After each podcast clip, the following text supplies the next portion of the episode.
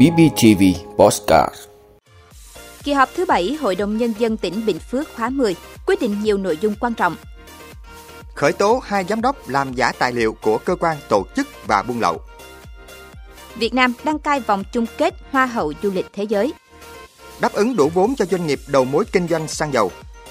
An ninh lương thực, chủ đề được ưu tiên tại hội nghị cốp hai mươi bảy. Thương hiệu ô tô nào có giá trị nhất toàn cầu?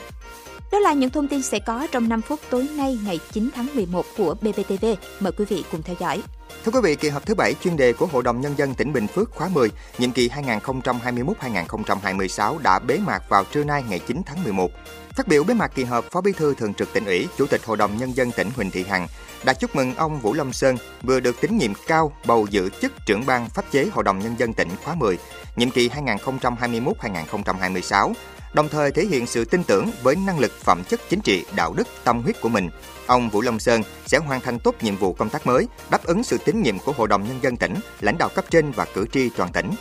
Phó Bí thư Thường trực Tỉnh ủy, Chủ tịch Hội đồng Nhân dân tỉnh Huỳnh Thị Hằng nhấn mạnh, với việc đã thông qua mười ba nghị quyết, trong đó có mười nghị quyết chuyên đề, ba nghị quyết về nhân sự và quyết định nhiều nội dung quan trọng khác, kỳ họp thứ bảy Hội đồng Nhân dân tỉnh khóa mười đã thành công tốt đẹp. Đồng thời đề nghị Ủy ban Nhân dân tỉnh tổ chức triển khai thực hiện các nghị quyết đã được Hội đồng Nhân dân tỉnh thông qua, đề nghị thường trực và các ban chuyên môn của Hội đồng Nhân dân tỉnh giám sát việc thực hiện nghị quyết. Bên cạnh đó là việc khẩn trương chuẩn bị cho kỳ họp thứ tám cuối năm hai nghìn không trăm hai mươi hai diễn ra chất lượng, đúng tiến độ đề ra. Thưa quý vị, Bộ Công an vừa cho biết Cơ quan An ninh Điều tra Bộ Công an đã ra quyết định khởi tố vụ án hình sự làm giả tài liệu của cơ quan tổ chức và buôn lậu xảy ra tại thành phố Hà Nội và địa phương khác. Cơ quan An ninh Điều tra Bộ Công an đã ra quyết định khởi tố bị can và ra lệnh bắt bị can để tạm giam cùng về tội làm giả tài liệu của cơ quan tổ chức và tội buôn lậu. Ra lệnh khám xét chỗ ở, nơi làm việc đối với Đỗ Hải Phong, sinh năm một nghìn chín trăm tám mươi tư tại Quảng Ninh, giám đốc công ty trách nhiệm hữu hạn đầu tư Vân Đồn, và Đoàn Mạnh Dương, sinh năm một nghìn chín trăm tám mươi tư tại Quảng Ninh, giám đốc công ty trách nhiệm hữu hạn xuất nhập khẩu thương mại và dịch vụ Tân Đại Dương.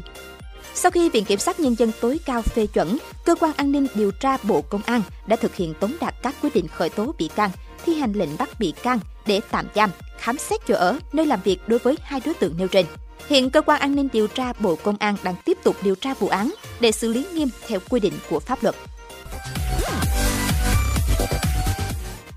Thưa quý vị, Việt Nam sẽ đăng cai và tổ chức vòng chung kết Hoa hậu Du lịch Thế giới năm hai nghìn không trăm hai mươi hai. Tại buổi công bố chính thức sự kiện này, ban tổ chức cho biết nhiều ý tưởng bất ngờ và đột phá với thông điệp mang thế giới đến Việt Nam sẽ diễn ra từ ngày mười bốn tháng mười một đến ngày ba tháng mười hai dọc các miền di sản tại Hà Nội, Ninh Bình, Phú Thọ, Sơn La, Vĩnh Phúc. Hiện có bảy mươi mốt thí sinh, mỗi thí sinh đại diện cho một quốc gia và vùng lãnh thổ đã đăng ký tham gia. Không có phần thi bikini, cuộc thi Hoa hậu Du lịch Thế giới là sự kiện sắc đẹp đầu tiên trên thế giới tổ chức theo hình thức các hoạt động sáng tạo nội dung. Tất cả các thí sinh tham gia hành trình qua các miền di sản tại Việt Nam sẽ ghi nhận và cảm nhận trong những clip ngắn qua bài dự thi nhỏ bằng tiếng bản địa và tiếng Anh. Với trọng tâm cốt lõi cho việc quảng bá du lịch của nước chủ nhà, trải qua ba mươi mốt năm tổ chức liên tục, cuộc thi Hoa hậu Du lịch Thế giới trở thành một trong năm cuộc thi sắc đẹp lớn nhất và danh giá nhất toàn cầu. Sau hơn hai tuần trải nghiệm du lịch di sản tại năm tỉnh thành phía Bắc, đêm chung kết cuộc thi Hoa hậu Du lịch Thế giới năm hai nghìn không trăm hai mươi hai sẽ diễn ra tại Vĩnh Phúc.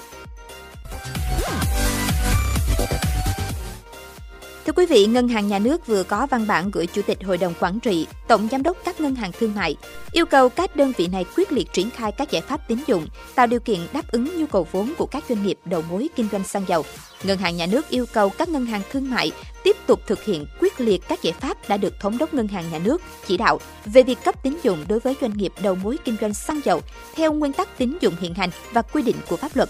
Các ngân hàng cần chủ động cân đối nguồn vốn, đáp ứng kịp thời, đầy đủ nhu cầu vốn vay của các doanh nghiệp đầu mối kinh doanh xăng dầu theo danh sách công bố trên website của Bộ Công Thương, phục vụ việc mua xăng dầu trong nước và nhập khẩu theo hạn mức đã được giao, bảo đảm nguồn cung xăng dầu, không để xảy ra thiếu hụt, không để xảy ra tình trạng trục lợi, vi phạm pháp luật. Thưa quý vị, Hội nghị thượng đỉnh về biến đổi khí hậu của Liên Hiệp Quốc cốp hai mươi bảy đang diễn ra tại Ai Cập. Chủ đề về an ninh lương thực được rất nhiều bên quan tâm trong bối cảnh biến đổi khí hậu ngày càng trầm trọng và những xung đột địa chính trị cũng gây nhiều ảnh hưởng. Tính đến hết năm hai nghìn không trăm hai mươi mốt, thế giới có tám trăm hai mươi triệu người đang thiếu đói, tức là bình quân cứ mười người là có một người thiếu ăn. Vào giữa tháng này, dân số thế giới dự kiến cán mốc tám tỷ người. Việc thiếu lương thực hoàn toàn có thể xảy ra.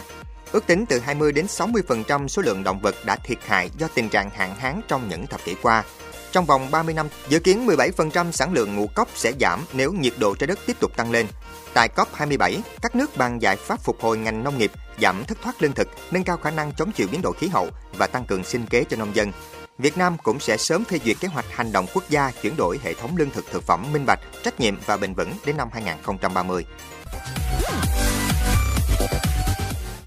Thưa quý vị, Interbrand, công ty tư vấn đánh giá thương hiệu của Mỹ, vừa công bố danh sách các thương hiệu giá trị nhất năm hai không hai hai. Và Toyota một lần nữa đứng đầu danh sách các thương hiệu ô tô giá trị nhất với giá trị thương hiệu là năm mươi chín phẩy bảy trăm năm mươi bảy tỷ đô la Mỹ.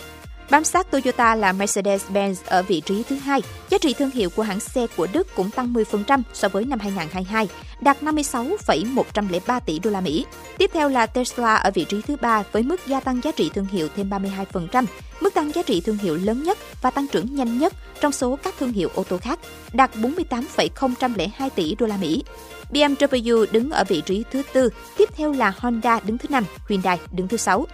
Nếu tính chung tất cả các lĩnh vực ngành nghề, Apple vẫn dẫn đầu bảng xếp hạng với vai trò là thương hiệu có giá trị nhất năm hai không hai hai với bốn trăm tám mươi hai phẩy hai trăm mười lăm tỷ đô la Mỹ. Tiếp theo là Microsoft, Amazon, Google và Samsung.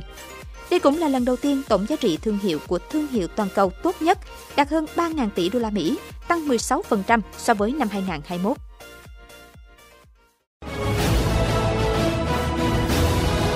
Quý vị đã luôn ủng hộ các chương trình của Đài Phát thanh Truyền hình và Báo Bình Phước. Nếu có nhu cầu đăng thông tin quảng cáo ra vặt, quý khách hàng vui lòng liên hệ phòng dịch vụ quảng cáo phát hành số điện thoại không hai bảy một ba tám tám bảy không sáu năm. bê bê tê vê, vì bạn mỗi ngày.